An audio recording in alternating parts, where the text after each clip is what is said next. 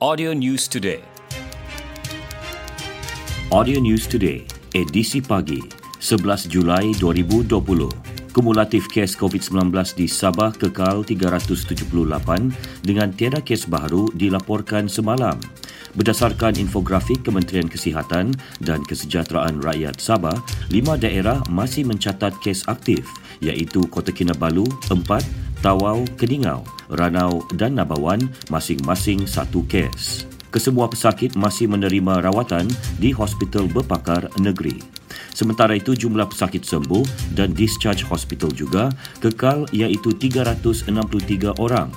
Bilangan individu yang menjalani kuarantin di pusat kuarantin seramai 252 dan 1291 orang menjalani kuarantin di rumah. Angka korban akibat COVID-19 di negeri ini, 7 kes dengan Kota Kinabalu, 4, Tawau, Keningau dan Tambunan masing-masing satu kematian. Mayat bekas anggota Tentera Laut Diraja Malaysia TLDM yang dilaporkan hilang di perairan Pulau Mabul Sempurna minggu lalu ditemukan semalam. Mayat Mahmur Ajay, 45 tahun, ditemukan di perairan Pulau Amadal pada pukul 11.30 pagi selepas seminggu operasi mencari dan menyelamat SAR dijalankan. Pengarah Zon Maritim Sempurna, Komander Maritim Norimi Hassan mengesahkan penemuan mayat itu. Mayat tersebut kemudian dibawa pulang sebelum ahli keluarga mengesahkan bahawa ia jasad mangsa berdasarkan pengecaman awal pada pakaian. Mayat diserahkan kepada polis untuk tindakan lanjut. Sabtu lepas, bangsa dilaporkan hilang manakala rakannya selamat selepas bot mereka karam akibat dipukul ombak di perairan Pulau Mabul sempurna. Kejadian tersebut berlaku ketika mangsa dan rakannya keluar memancing. Agensi Penguatkuasaan Maritim Malaysia APMM mengesan masih terdapat sindiket dari negara jiran yang membawa masuk alat mengebom ikan sebelum dijual kepada nelayan asing di negeri ini. Pengarah APMM Sabah dan Labuan, Laksamana Pertama Maritim Muhammad Rosli Abdullah berkata, hasil maklumat risikan APMM mendapati bahan berkenaan iaitu fuse dibeli dari negara jiran sebelum dijual dan dipasarkan kepada individu yang menangkap ikan. Katanya beberapa individu terlibat dalam sindikat itu telah ditangkap dan ditahan di bawah Akta Pencegahan Jenayah POCA 1959. Namun masih ada lagi aktiviti bom ikan dilakukan kerana permintaan terhadap bahan itu.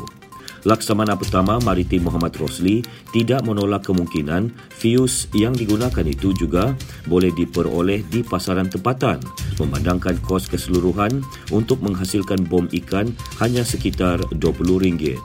Selain fuse, bahan lain digunakan untuk menghasilkan bom ikan termasuk botol dan baja amonia.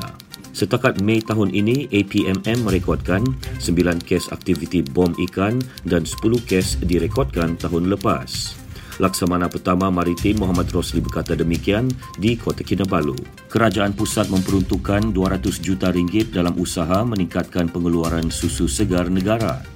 Timbalan Menteri Pertanian dan Industri Makanan, Datuk Che Abdullah Matnawi berkata, berdasarkan statistik tahun lepas, negara hanya mampu mengeluarkan sebanyak 40.6 juta liter susu segar berbanding 68.8 juta liter yang diperlukan. Untuk menampung kekurangan itu, Malaysia mengimport 20 juta liter susu segar termasuk dari Australia dan New Zealand. Beliau berkata demikian kepada pemberita selepas melawat program tenusu syarikat Evergreen Livestock Sdn Berhad di Keningau. Datuk Cik Abdullah berkata statistik kementerian pada 2018 menunjukkan pengaliran wang ke luar negara untuk menampung keperluan susu segar bernilai 3.76 juta ringgit. Berdasarkan rekod, setiap rakyat Malaysia sepatutnya minum 100 liter susu segar setahun namun kekangan bekalan menyebabkan mereka hanya minum 2 liter setahun. Dalam pada itu, Datuk Che Abdullah berkata, sejak 2011, kerajaan memperkenalkan program Entry Point Project EPP 13 kluster tenusu bertujuan meningkatkan pengeluaran susu tempatan untuk mengurangkan kebergantungan pada susu import selain melantik tiga syarikat peneraju termasuk syarikat Evergreen Livestock Sdn Berhad. Projek EPP 13 dalam tempoh lima tahun dilaksanakan berjaya meningkatkan pengeluaran susu negara daripada 27.02 liter pada 2012 kepada 36.61 liter pada 2017. Katanya lagi, pelaksanaan projek EPP 13 bukan sahaja meningkatkan pengeluaran susu segar negara tetapi menambah pendapatan penternak melalui peningkatan harga jualan susu mentah. Pusat Ekonomi dan Inovasi Kreatif Sabah berada pada landasan yang betul dalam membina komuniti kreatif, inovatif dan berdaya tahan melalui beberapa pencapaiannya walaupun baru beroperasi selama empat bulan. Pusat tersebut yang terletak di Taman Perindustrian Kota Kinabalu, KKIP, merupakan inisiatif di bawah Kementerian Perdagangan dan Perindustrian Sabah dengan kerjasama KKIP. Ketua Menteri Datuk Seri Panglima Muhammad Syafiee Abdal berkata, anak muda Sabah menunjukkan minat yang tinggi terhadap inovasi, kreativiti dan memahami teknologi. Justru sekiranya pusat ekonomi dan inovasi kreatif tersebut dimanfaatkan, golongan berkenaan sudah pasti akan melahirkan rakyat Sabah yang kreatif dan inovatif. Jelasnya lagi pembinaan pusat berkenaan antara usaha membangunkan komuniti yang lebih inovatif dan kreatif malah berdaya tahan bagi menggalakkan usahawan membina kejayaan, inovasi dan perniagaan mapan merangkumi semua jenis industri. Datu Syafiee ditemui media sempena lawatannya ke KKIP di Sepanggar. Persatuan Pengusaha Pelancongan Kinabatangan Corridor of Life kita meminta kerajaan negeri mempertimbangkan semula pemberian bantuan kewangan kepada penggiat industri pelancongan di negeri ini.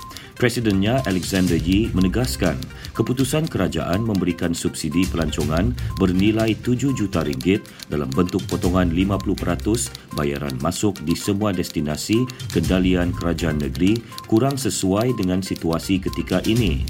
Jelasnya peruntukan itu bukan suntikan tunai dan realistik dalam keadaan pengusaha pelancongan berhadapan masalah kewangan dan kurang keyakinan rakyat untuk melancong. Alexander berkata demikian dalam majlis perjumpaan kita dengan Timbalan Ketua Menteri merangkap Menteri Pelancongan, Kebudayaan dan Alam Sekitar Datuk Christina Liu di Kota Kinabalu. Dalam perjumpaan sama, Presiden Persatuan Pelancongan Sanakan STAN, Teo Chi Kim, mahu kerajaan menerusi Lembaga Pelancongan Sabah STB menyediakan pangkalan data terkini tentang situasi negara yang sedang pulih daripada pandemik COVID-19. Langkah itu katanya bagi memudahkan penggiat pelancong meramal tren semasa industri pelancongan seterusnya membolehkan mereka menyasarkan pasaran pelancongan. Sekian berita Audio News Today disampaikan Konstantin Palawan.